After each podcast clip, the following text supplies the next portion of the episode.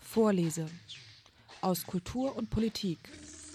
Jeden dritten Mittwoch im Monat auf FSK 93,0. Ay, perdón. El afamado cantautor grabará para la firma discográfica.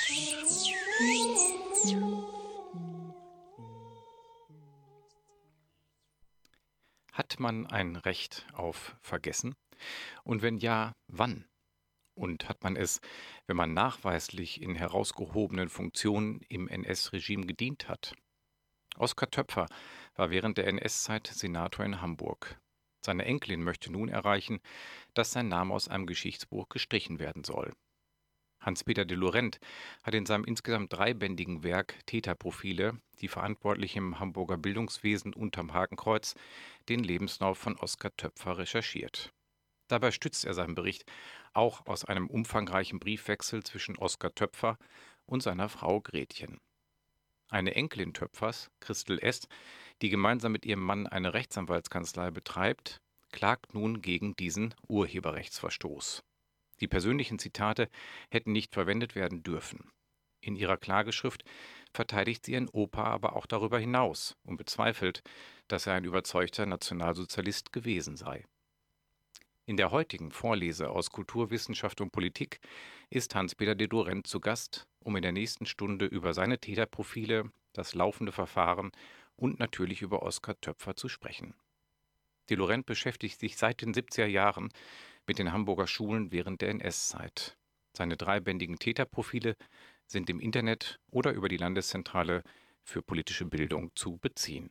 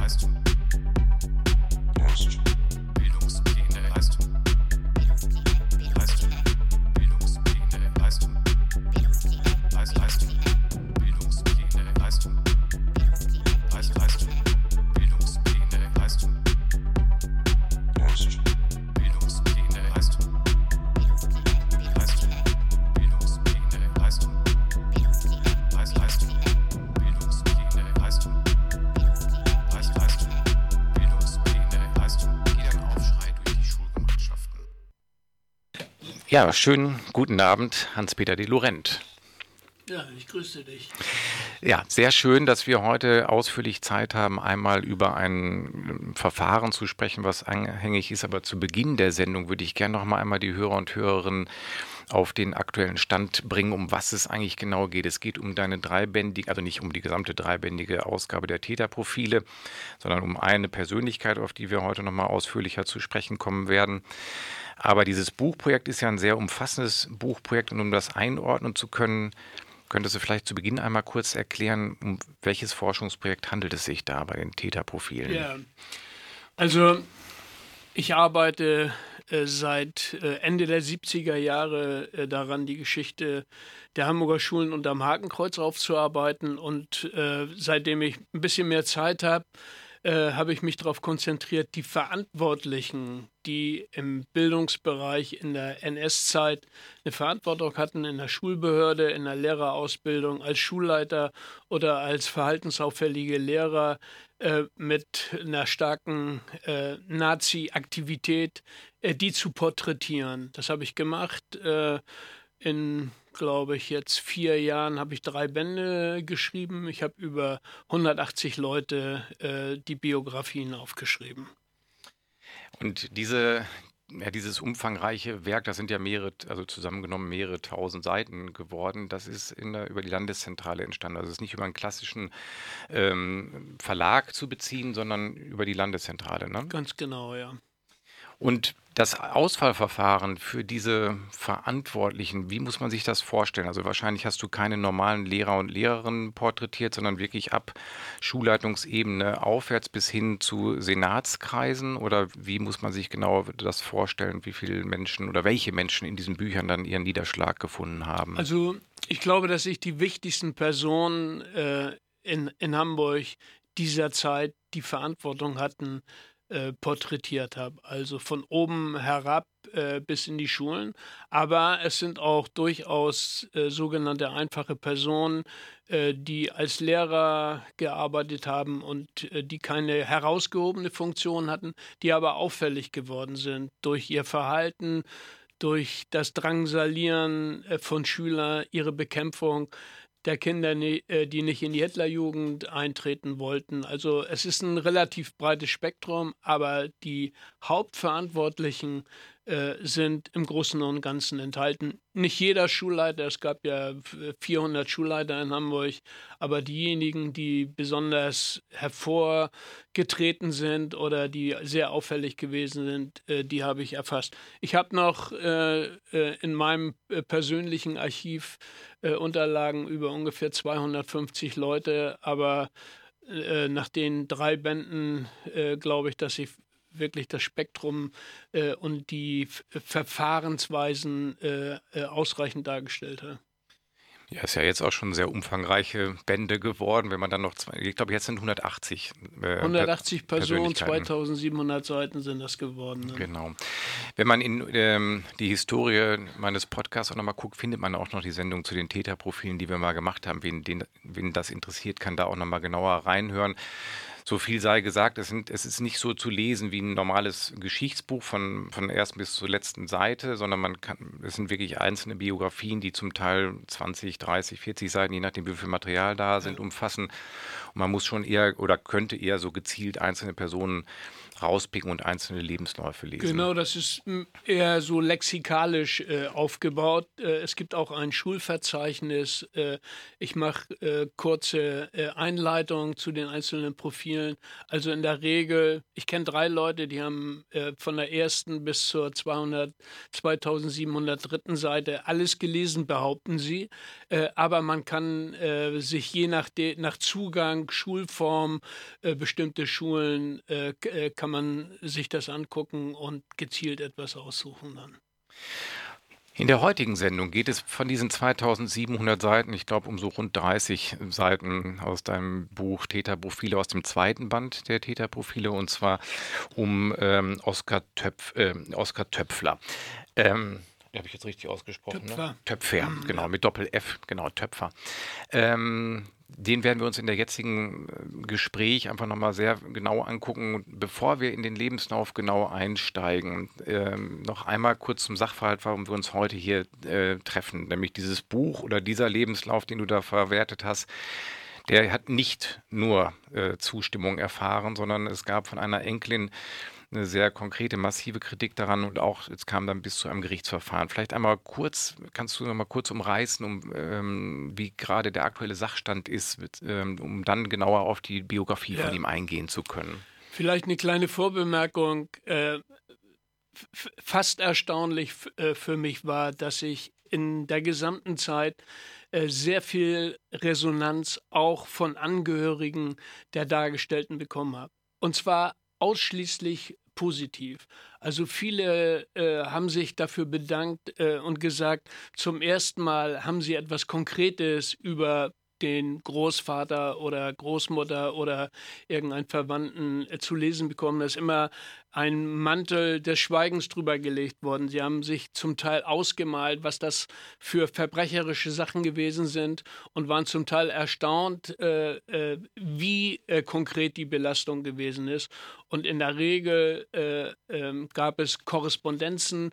Man hat mir selber Material noch gegeben. Ich habe immer auf Wunsch äh, Kopien äh, der Materialien den Verwandten zur Verfügung gestellt. Und durchgängig ein positives Feedback gekriegt. Bis auf einmal, äh, in diesem Fall äh, Oskar Töpfer, die Enkelin von Os Oskar Töpfer, äh, die selbst eine Rechtsanwaltskanzlei mit ihrem Mann betreibt, äh, unter der Überschrift äh, Zukunft braucht Tradition hat äh, sich darüber beklagt, dass äh, ich den Großvater in einen nationalsozialistischen Zusammenhang gebracht habe und unter dem Titel Täterprofile äh, veröffentlicht habe, wo er doch aus ihrer Sicht äh, überhaupt kein Täter gewesen ist, weil er keinen Juden umgebracht hat und äh, keine Straftat äh, begangen hat. Und äh, darüber äh, haben wir korrespondiert erstmal. Ich habe ihr erstmal gesagt, dass ich das Material, was ich zur Verfügung habe, teilweise durch Forschung äh, bekommen habe, aber auch, weil mich ein anderer Enkel der Familie angesprochen hatte. Ich habe mal einen Vortrag gehalten über die misslungene Entnazifizierung in Hamburg bei der Landeszentrale für politische Bildung. Im Lippmann-Saal der Finanzbehörde war das. Äh, und da war eine Frau zugegen, die mit einem der Enkel verheiratet war. Die hat es ihrem Mann erzählt und der hat mich daraufhin angemeldet und gesagt, er hätte schon viel gelesen in Hamburger Lehrerzeitung, da sei auch schon der Name Oskar Töpfer ein paar Mal aufgetaucht, weil Töpfer nach 45 Nazi-Verantwortliche äh, verteidigt hat, was ja äh, keine Straftat ist. Äh, äh nicht jeder Rechtsanwalt äh, muss sich ja auch äh, mit der Straftat, äh, die äh, die Leute, die, die er vertritt, begangen haben, identifizieren.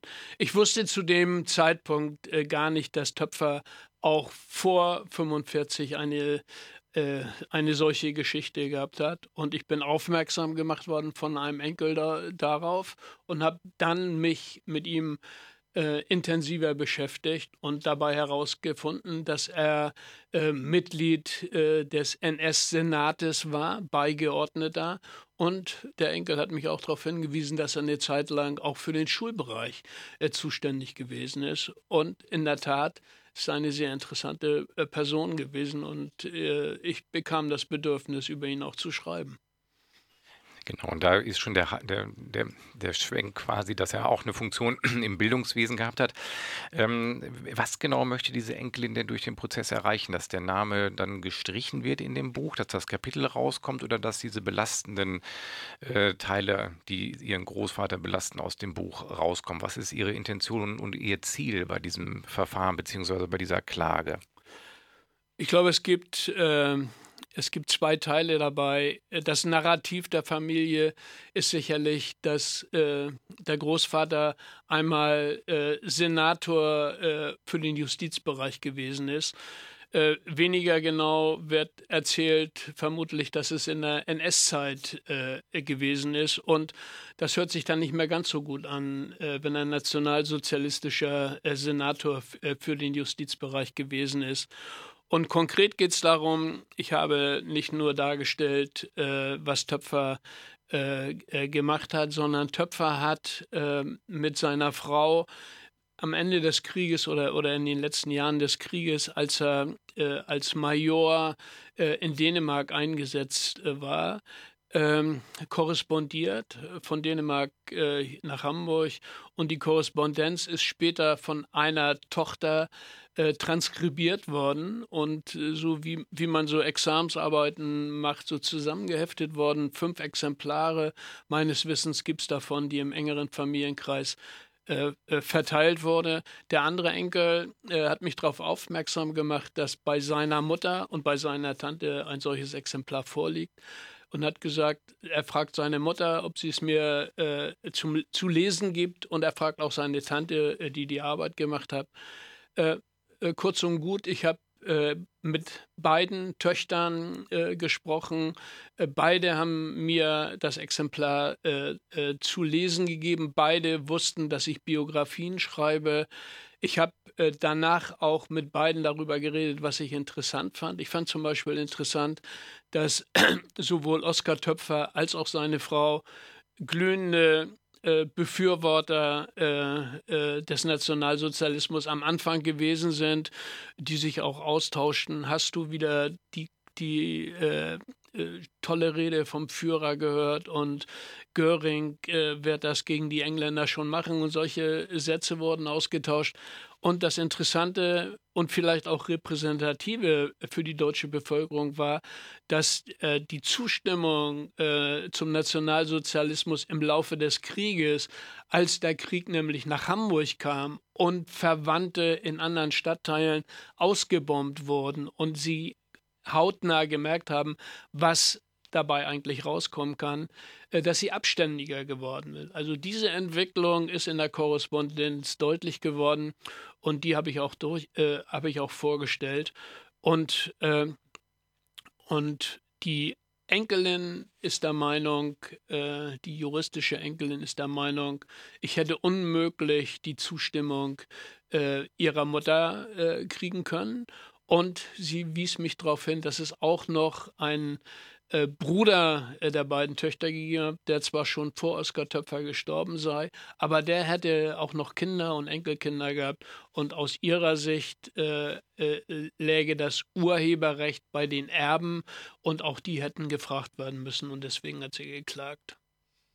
Das bedeutet, sie möchte im Prinzip erreichen, dass diese Stellen aus dieser persönlichen Korrespondenz dann da rausgestrichen werden oder die Auflage ganz eingestampft wird. Was ist da das Ziel? Ja, das, das ist das äh, äh erweiterte Ziel, äh, dass das Buch nicht mehr veröffentlicht werden darf.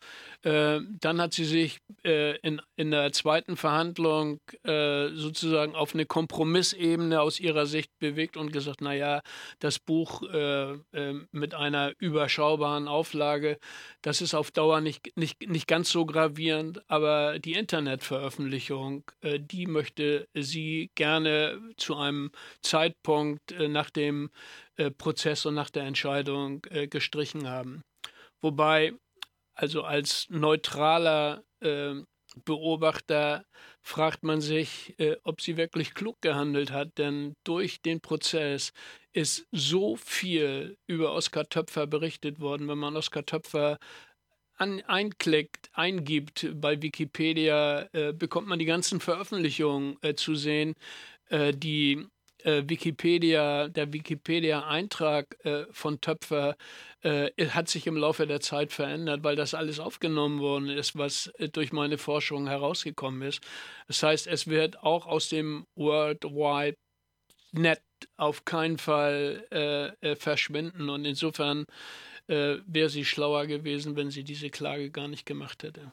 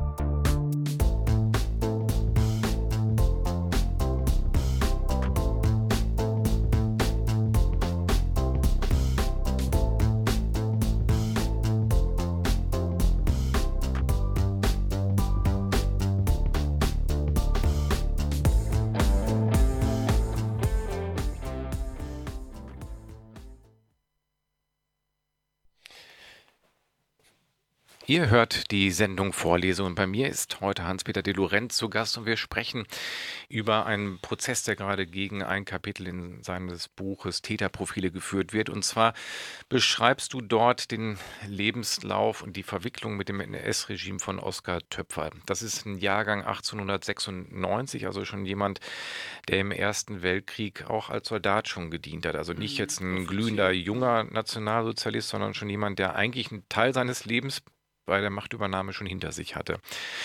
Wie ist, der, wie ist sein Leben so bis 1933, bis zur Machtübernahme verlaufen? Es war ein ziemlich ähm, steiler Aufstieg, ein sehr gutes Studium und eigentlich auch schon ein langer Kriegsdienst.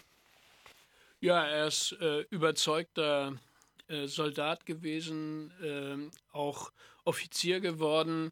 Äh, er ist ein offensichtlich sehr guter Jurist gewesen mit äh, guten Rückmeldungen die ich gar nicht verschwiegen habe. Äh, also das Gericht hat auch festgestellt, dass die Biografie sehr ausgewogen ist. Also nichts, äh, was auch positiv äh, für Töpfer in die Waagschale zu legen ist, äh, ist verschwiegen worden. Ähm, ähm, er ist aber dann nach 33 äh, sofort ein enger Berater von vom Hamburger Bürgermeister äh, Karl Vincent Krogmann geworden und hat auch zu dem Gauleiter, NS-Gauleiter Kaufmann ein enges Verhältnis gehabt. Ist einmal die Woche äh, im Rathaus gewesen, alle Personen, äh, Vorlagen sind über seinen Schreibtisch gekommen. Er war also ein, ein wichtiger Berater, aber er war zu dem Zeitpunkt davon überzeugt, dass Beamte parteipolitisch neutral sein sollten, äh, war 33 nicht in der NSDAP. Und als äh, dann äh, Krugmann zu ihm gesagt hat, äh, wir würden Sie gerne äh, in den Senat aufnehmen als Beigeordneten, aber klar ist, ohne Parteimitgliedschaft äh, geht das überhaupt nicht, äh, hat er am nächsten Tag unterschrieben. Also die Bereitschaft äh, für die Karriere, äh, auch diesen Schritt zu machen, äh, ist vorhanden gewesen. Das ist, äh, ne, ist Opportunismus vielleicht gewesen, sind viele sind ja in, in, die Partei eingetreten, damit sie auch in, im Schuldienst Schulleiter bleiben konnten. Das war allerdings auch eine Bedingung. Ähm, und Töpfer hat es auch gemacht. Er war aber nicht einer der sogenannten Märzgefallenen, die so im, noch schnell 1933 eingetreten sind, sondern 1937. Und das ist ja in der Argumentation der Enkelin, soweit ich das verstanden habe, auch ein wesentlicher, wesentlicher äh, Fakt, äh, um zu beweisen oder nachzuweisen, dass ihr ja. Opa nun doch nicht so ein glühender Nationalsozialist war, weil er eben nicht 33 eingetreten ist aus opportunistischen Gründen oder überzeugten Gründen, sondern erst 1937, also viele Jahre äh, später. Das, Vielleicht er brauchte ja. es 33 nicht, weil er ohnehin nachgefragt war äh, beim Bürgermeister und beim Gauleiter. Die haben sehr viel Wert auf ihn, äh, auf seine Expertise, auf seine äh, personellen Kenntnisse gelegt. Aber als er in den Senat eintreten wollte, und der bestand ja nur noch aus Nationalsozialisten zu diesem Zeitpunkt, da war das eine äh, Bedingung und der ist er dann auch gefolgt. Mhm.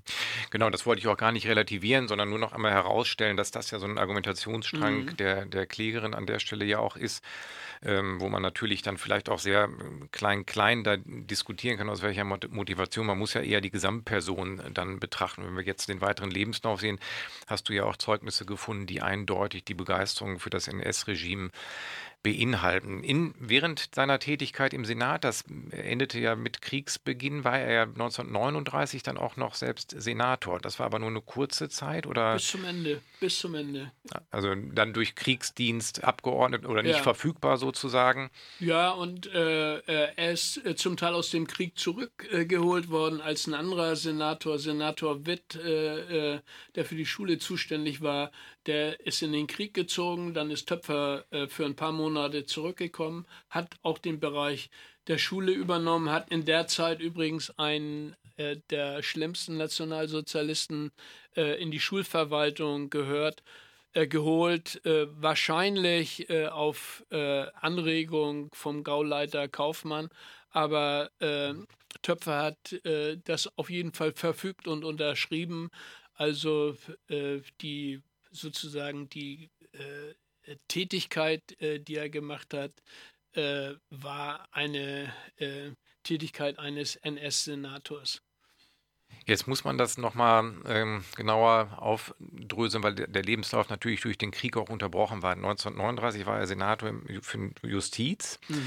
Ähm, wann genau ist denn das Schulwesen in seinen Tätigkeitsbereich gefallen? Oder hat es da einen Wechsel dann nochmal gegeben? Oder war er als Justizsenator dann auch noch für das Schulwesen Er zuständig? war auch für die, für die Schule in Abwesenheit äh, des äh, Schulsenators äh, verantwortlich für den Schulbereich. Als dann jemand anders äh, dafür zuständig wurde, äh, hat er die Verantwortung dann abgegeben. Mhm.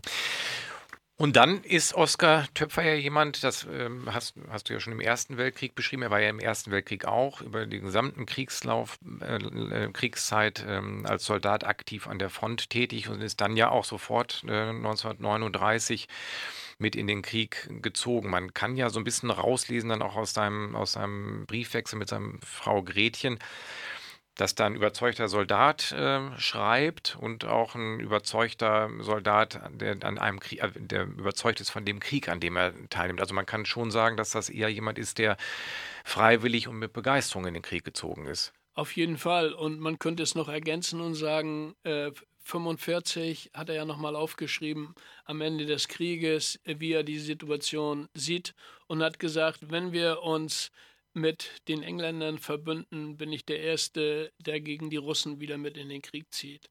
Also äh, sozusagen die Begeisterung und die äh, äh, Sicht äh, für Deutschland, für das Deutsche Reich, äh, auch äh, Krieg zu führen, die ist ungebrochen gewesen. Wenn man sich jetzt diese, diesen Briefwechsel genauer anguckt, in dem Band Täterprofile ist ja viel auch drin enthalten, auch mit, dem, mit der Datierung. Du hast es eben am Eingangs der Sendung auch schon mal angerissen.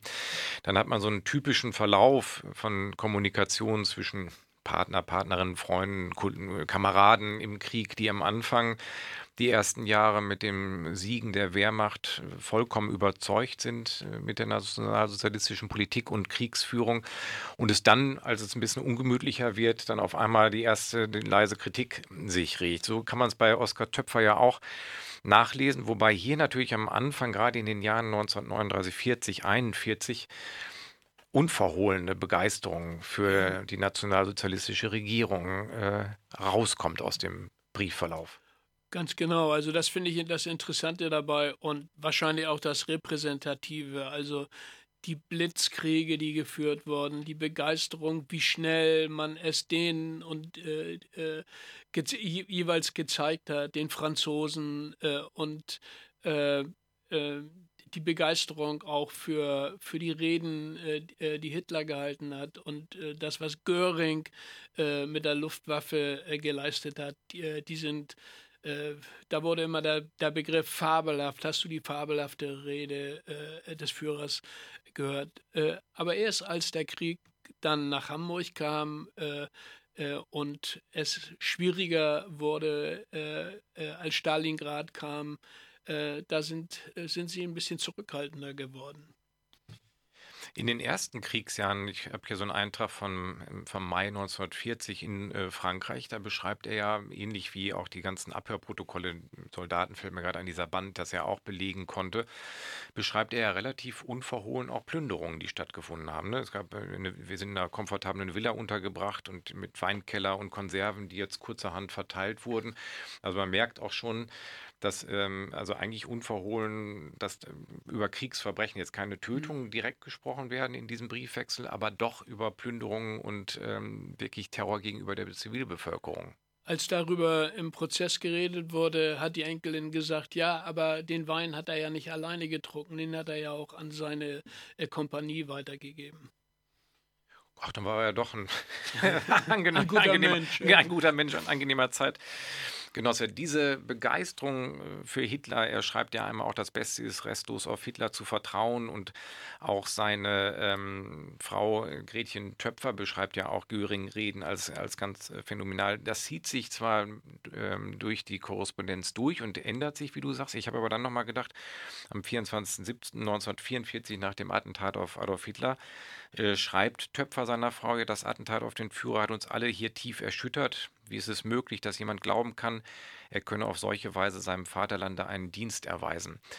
da findet man ja doch nochmal so eine Begeisterung wieder, die eigentlich in den Jahren davor durch Stalingrad, durch Bombenangriffe auf Hamburg so ein bisschen gelitten hatte. Hier merkt man dann doch wieder eine Führerbegeisterung und ähm, Die Grundhaltung äh, hat sich äh, im, im Laufe des Krieges auch nicht äh, geändert. Es, es tat ihm leid, dass äh, die deutschen Soldaten äh, nicht äh, schlagkräftiger am Ende gewesen sind, aber er, er hat es nicht äh, dem Nationalsozialismus angekreidet, sozusagen. Was man sagen kann, und du hast es ja auch relativ differenziert ähm, betrachtet und auch in deinem Buch ja eigentlich auch beschrieben, also nachweislich an Kriegsverbrechen war er nicht beteiligt und er hat, sagt er selbst auch in seinem Entnazifizierungsverfahren war das, glaube ich, muss mich da nochmal korrigieren, dass ihm auch mal angedient wurde, in die SS einzutreten und das habe er abgelehnt. Daraus spricht wahrscheinlich kein Hitler-Gegner, aber niemand, der jetzt vielleicht im Sinne von Kriegsverbrechen schwer belastet gewesen ist. Das ist wohl so. Äh, andererseits war er eben auch Mitglied äh, des Hamburger Senates, Beigeordneter im Senat und damit natürlich auch verantwortlich für alles, was Hamburg gegenüber den Juden beispielsweise äh, gemacht hat. Die Deportation, äh, die sind ja nicht von einer Person äh, entschieden worden. Also eine Gesamtverantwortung ist aus meiner Sicht in jedem Fall auch vorhanden. Nein, das, auf, das ist gut, dass du da nochmal darauf hinweist. Gerade da hat sich auch die Rechtsprechung in den 2000, ab den 2000er Jahren ja eindeutig geändert. Wenn du jetzt äh, siehst, dass ehemalige KZ-Sekretärin äh, verurteilt werden, das war ja über Jahrzehnte nicht denkbar. Also insofern, wenn man das zusammenträgt, würde man ja schon davon ausgehen, dass Oskar Töpfer ein Belasteter gewesen ist. Er ist Mitglied einer NS-Regierung äh, gewesen und aus meiner Sicht gibt es da auch eine Gesamtverantwortung. Ich meine, es war ja beliebt, äh, später alles auf die Person Hitler oder auf die Person Goebbels oder auf die Person Gauleiter zuzuschneiden. Und äh, sagen wir mal, so eine, äh, ein demokratisches äh, Entscheidungsverfahren hat es möglicherweise nicht gegeben. Aber es gibt sicherlich eine, eine Gesamtverantwortung. Und äh, da äh, wird Oskar Töpfer nicht herausgenommen werden können.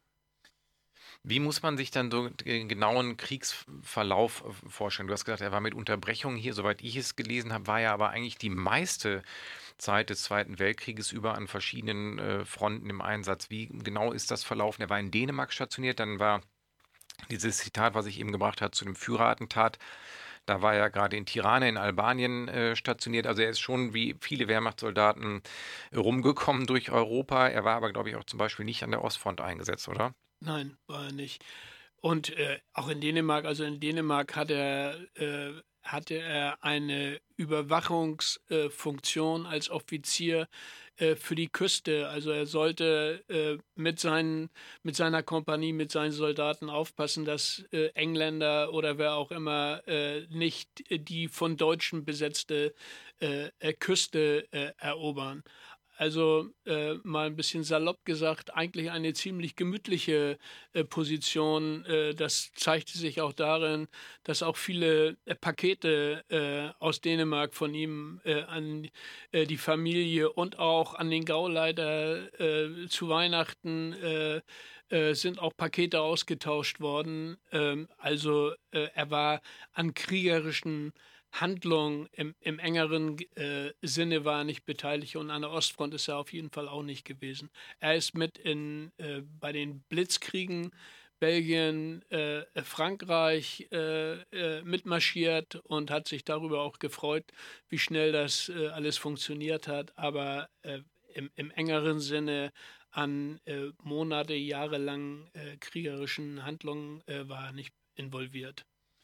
Nichtsdestotrotz hat er auch Karriere gemacht, in Anführungszeichen, im Krieg. Er ist befördert worden und auch, das beschreibt er auch in dem Briefverkehr mit, seinem, mit seiner Frau Gretchen, ist ihm dann auch die Ehrenspange zum Eisernen Kreuz verliehen worden. Also er ist schon auch dekoriert worden und aufgestiegen im militärischen Rang während des Zweiten Weltkriegs. Er ist Major gewesen am Ende der, äh, des Krieges.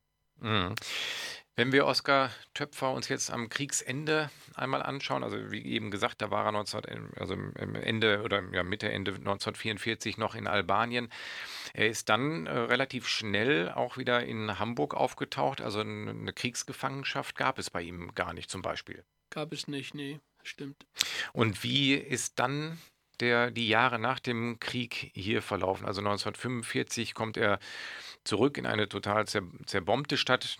Das haben wir auch noch gar nicht, das hast du eben auch einmal erwähnt, das beschreibt er ja auch oft. Er hat scheinbar auch sehr genau, Entschuldigung, jetzt mache ich mal einen Schritt zurück, er hat scheinbar auch sehr genau mitbekommen, was so an den Fronten äh, los war. Er konnte ja, auch relativ genauer Bezug nehmen in seinen Briefen auf Bombenangriffe auf Hamburg, auf äh, bestimmte Stadtteile. Also scheinbar, wie du schon sagst, war es kein Soldat im Kampf, im Schützengraben, sondern jemand, der auch Zeit hatte oder Informationen bekommen hat. Auf jeden Fall. Also das wird auch in Dänemark so gewesen sein. Also nicht nur durch die persönlichen Korrespondenzen, sondern auch äh, äh, über die äh, äh Berichterstattung, die auch an die Offiziere gegangen ist. Ja, er hat es nicht leicht gehabt, äh, wieder nach Hamburg unbeschadet zurückzukommen. Das ist ihm aber gelungen. Und dann ist er einfach, äh, als der Krieg zu Ende war, wieder ins Rathaus gegangen und hat seinen Dienst angeboten im Rathaus äh, war, äh, waren nicht mehr die äh, NS-Leute äh, natürlich, äh, sondern so äh, übergangsmäßig der Bruder des ehemaligen Hamburger Bürgermeisters Karl Petersen, der hieß jetzt Rudolf Petersen, der war nicht kriegsbelastet, der war dabei, eine Regierung zusammenzustellen und da Oskar Töpfer als Jurist einen guten Leumund hatte, dachte Petersen, äh, auf den greifen wir doch zurück. Der hat ja äh, viele wichtige Sachen gemacht. Und äh, das war die Idee, bis die britische Militärregierung äh, in Hamburg das mitbekam und sagte, äh, es ist völlig undenkbar, dass jemand mit äh, solchen belastenden Tätigkeiten während der NS-Zeit äh, äh, wieder in den Senat oder überhaupt in den Dienst äh, der Hansestadt Hamburg kommt. Und auf Veranlassung der Engländer äh, ist Töpfer dann äh, äh, sofort rausgenommen worden. Hat Petersen allerdings gefragt, ob er nicht eine Zulassung als Anwalt kriegen kann. Und ja, das war für Ärzte und für Juristen relativ äh, leicht zu dem Zeitpunkt. Die wurden äh, in allen möglichen Bereichen außerhalb des Staates äh, benötigt und eine Anwaltszulassung hat er dann bekommen und hat dann eine Anwaltskanzlei aufgemacht übrigens ab 1945 maßgebliche Nazis als Anwalt verteidigt. Also auch einige Mitglieder äh, des Hamburger Senates, äh, Wilhelm von Alwörden beispielsweise, der eine, eine hohe Funktion hatte, den hat er verteidigt, andere auch.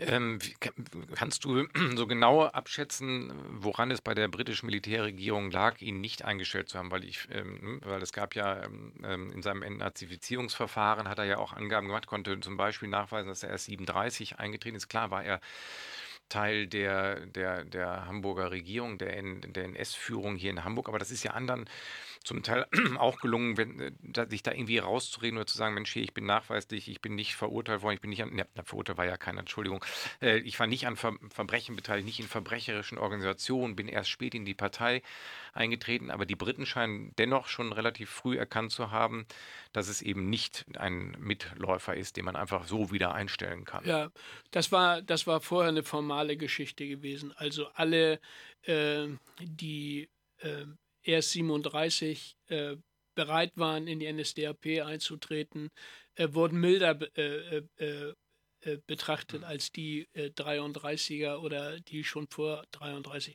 Aber es war völlig unstrittig, dass jemand, der NS-Senator gewesen ist, dass der auf keinen Fall, wann immer er in die NSDAP eingetreten ist, wieder im öffentlichen Dienst eine Funktion haben kann.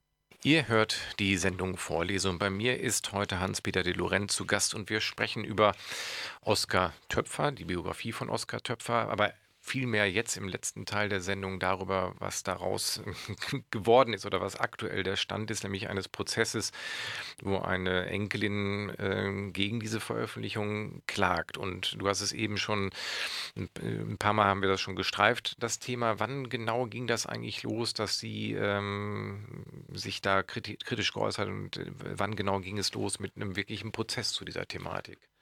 Also Frau Sachs, Christel Sachs, hat äh, 2018 an die Landeszentrale für politische Bildung geschrieben und äh, die Frage gestellt, wer äh, der Landeszentrale eigentlich das Recht gegeben hat, aus der Korrespondenz ihrer Großeltern zu zitieren.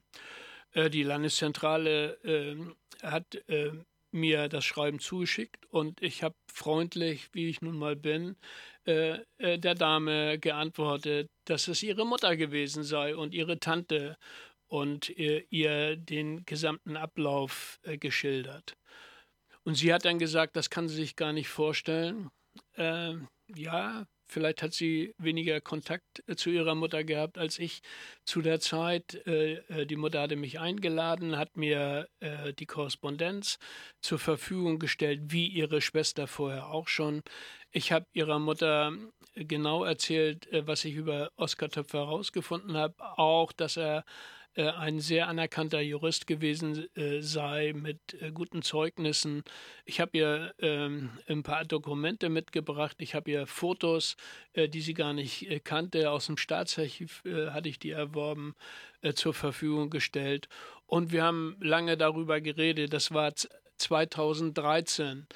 Ähm, äh, zu diesem Zeitpunkt war ich dabei, äh, einige Biografien zu schreiben. Ich hatte mit der Landeszentrale eine Verabredung äh, und als ich dabei war, so ungefähr 800 Seiten, Druckseiten äh, schon fertig zu haben, ähm, merkte ich, dass ich noch so viel Material hatte und habe dann mit der Direktorin der Landeszentrale, Frau Dr. Bamberger-Stemmern, geredet und hat gesagt, Mensch, dann mach doch zwei Bände, das muss doch äh, äh, nicht alles äh, zusammengequetscht werden und äh, es wäre schade, wichtige Sachen wegzulassen. Und dann habe ich äh, mir überlegt, wie ich die zwei Bände so gestalte, dass nicht nur über ein Teil der wichtigen Leute, sondern ein bisschen repräsentativ über die Bereiche, was veröffentlicht wurde. Und da ich schon über andere Senatoren, äh, Witt und den Landesschulrat äh, und ein paar Oberschulräte äh, was geschrieben hatte, habe ich gedacht, dann nimmst du den Töpfer in den zweiten Band. So haben wir es auch gemacht. Wir haben den ersten Band äh, vorgestellt. Äh, ich hatte dazu den anderen Enkel, äh, der mich ja überhaupt erst aufmerksam gemacht hatte, eingeladen. Er fand das ein bisschen enttäuschend, dass sein Großvater nicht schon im ersten Band drin ist. Sage ja, Mensch, den nehmen wir in den zweiten Band. Das fand er völlig in Ordnung. Und dann ist etwas ganz Tragisches passiert. Drei Monate nach der Vorstellung des ersten Bandes ist der Enkel, der andere Enkel mit seiner Frau und seinen Kindern tödlich verunglückt in einem, äh, in einem völlig grausamen äh, äh, Auffahrunfall von Lastwagen, sodass sie ihn leider auch nicht mehr jetzt als äh, Zeugen äh, dabei haben kann. Gut, dann haben wir den zweiten Band gemacht. Ich glaube, der ist 2017, 18 fertig geworden. Und äh, da ist dann äh, eben auch die äh, Töpferbiografie reingekommen. Und 2018 äh, ist äh, Frau Barkstedt, also die Tochter, äh, die die Transkription gemacht hat, gestorben, beerdigt worden. Und auf der Beerdigung hat die Juristen Enkelin von Oskar Töpfer gehört, dass über ihn etwas äh, geschrieben sei und äh, ähm, äh, dass auf ihn irgendwie hingewiesen worden sei. Und daraufhin hat sie dann äh, die Landeszentrale angefragt. Das heißt, aus meiner Sicht oder mal äh, platt gesagt, sie hat von ihrer Mutter gar nichts gehört. Ihre Mutter, die vielleicht Zweifel gehabt hätte, ob über den Opa was geschrieben werden kann, würde die möglicherweise eine juristische Tochter fragen, wenn sie Zweifel hätte. Ich vermute eher ja, wenn die ein vernünftiges Verhältnis zueinander gehabt haben. Hat sie aber nicht und äh, gut. Und dann äh, war äh, äh die Enkelin nicht einverstanden äh, damit und hat dann eine Klage eingereicht. Wir haben es eben schon mal angerissen, ich habe es in der Anmoderation auch erwähnt, ähm, dass es also diese Fragestellung gibt, die da auch im Raum schwebt, ob es ein Recht auf Vergessenwerden gibt. Ja. Also ob man, äh, das, die Frage kann man ja heute fast gar nicht mehr mit Ja beantworten, weil das Internet nichts vergisst. Ist ja so eine Floskel, Ja. die man immer so daher sagt. Ist ja in der Tat auch so, du kannst ja gar nicht mehr deine ganze Einträge, wenn du welche generierst, da irgendwie wieder rausstreichen lassen. Ähm, Sie hat, das, sie hat die Frage gestellt, Mhm. ob es nicht auch für Leute, die involviert gewesen sind, ein Recht auf Vergessen gäbe. Aus meiner Sicht gibt es das Recht nicht. Es gibt ein Recht auf Aufklärung. Es gibt auch ein Recht, fair mit den Involvierten umzugehen, sozusagen äh, nicht zu verschweigen, äh, wenn es positive Dinge gibt, wenn es entlastende Dinge gibt. Das hat das Gericht mir zugestanden, hat gesagt, äh, das sei eine Biografie, die durchaus äh, in Ordnung sei äh, mhm. aus ihrer Sicht. Also es ist keine einseitige, ein einseitiges Verdammen von jemandem, der in irgendeiner Weise beteiligt gewesen ist. Ähm, also insofern es ist ja auch die Frage, wo willst du auch eine Grenze ziehen für dieses äh, sogenannte Recht auf Vergessenwerden? Das ist ja allen wahrscheinlich klar. Alle würden übereinstimmen, Adolf Hitler darf man nicht vergessen, Göring auch nicht. Aber wo endet das? Und gerade bei Oskar Töpfer ist die Grenzziehung wäre ja auch völlig, wenn man kann sie nicht machen, wäre auch völlig Hanebüchen, weil das ja auch eine Person äh, der öffentlichen Wahrnehmung war. Also es war ja kein Privatmensch, den du jetzt an das Licht der Öffentlichkeit gezogen hast, sondern das war ja ein Mensch, der in der Öffentlichkeit stand. Und das, da wüsste ich jetzt auch überhaupt gar nicht, wo auch diese Enkelin eine Grenze ziehen will, wo dieses Recht auf Vergessen ansetzen soll.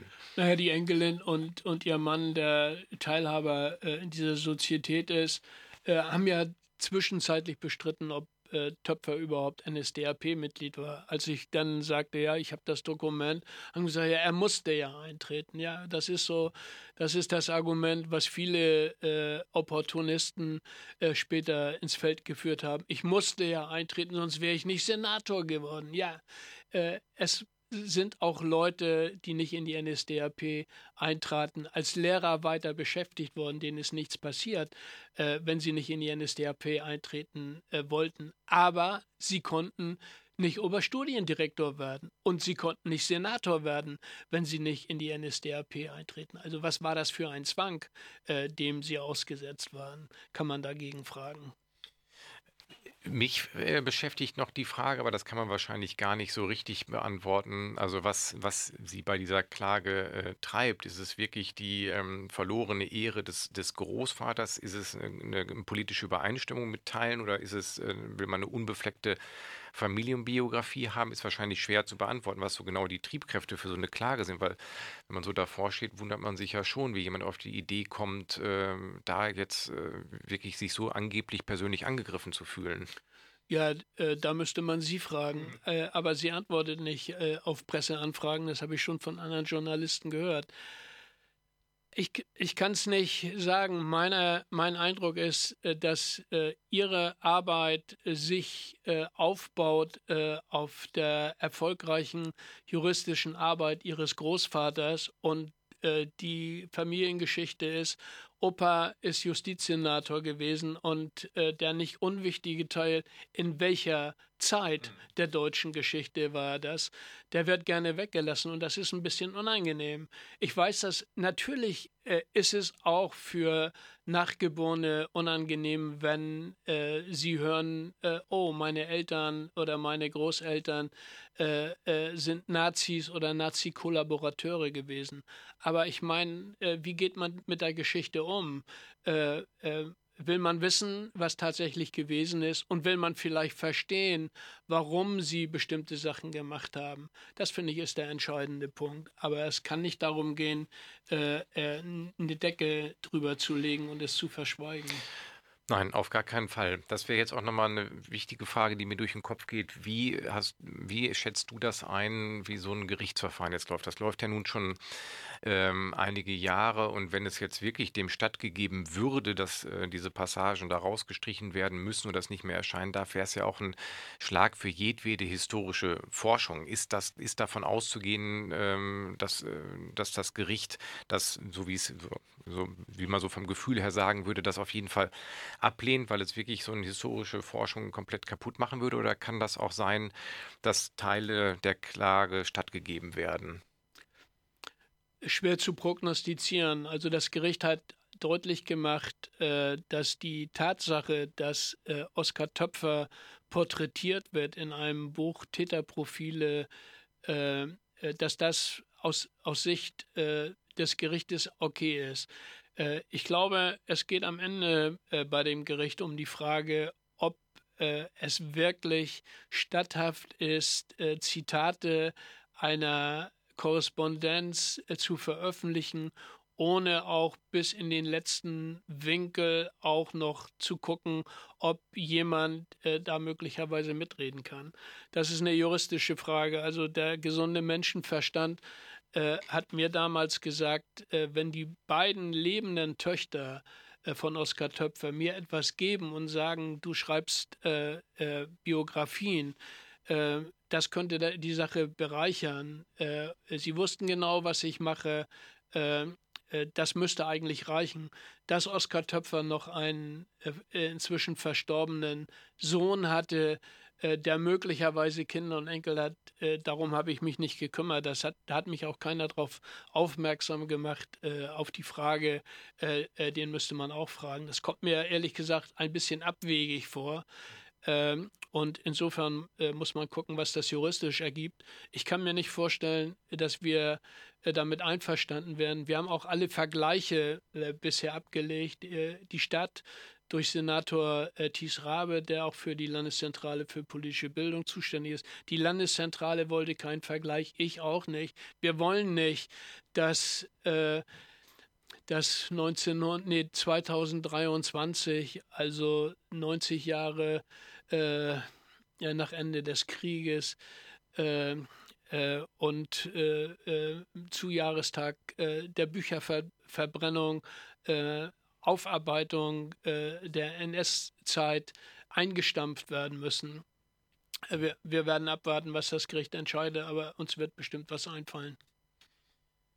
Tedo, dann danke ich dir an dieser Stelle ganz herrlich, äh, ganz herrlich, ganz herzlich, dass du einmal ausführlich von diesem äh, Verfahren und den Hintergründen berichtet hast. Ähm, und ähm, da bleibt mir nur zu sagen, dass ich da alle Daumen drücke, dass das Verfahren wirklich gut ausgeht, dass diese Klage nicht stattgegeben wird, weil wenn man denkt, historische Forschung, ich muss, ich hatte es in der Sendung erwähnt, Soldaten ähm, von äh, Sönke Neitzel, ähm, wo Abhörprotokolle eine Rolle spielen, mhm. da ist ja niemand auf die Idee gekommen, alle Überlebenden äh, äh, noch zu fragen, ob das veröffentlicht werden darf. Das würde historisch historische Forschung ja ver, verunmöglichen. Insofern drücke ich die Daumen und äh, alles Gute für den weiteren Prozess. Danke, dass du hier warst. Ich danke dir.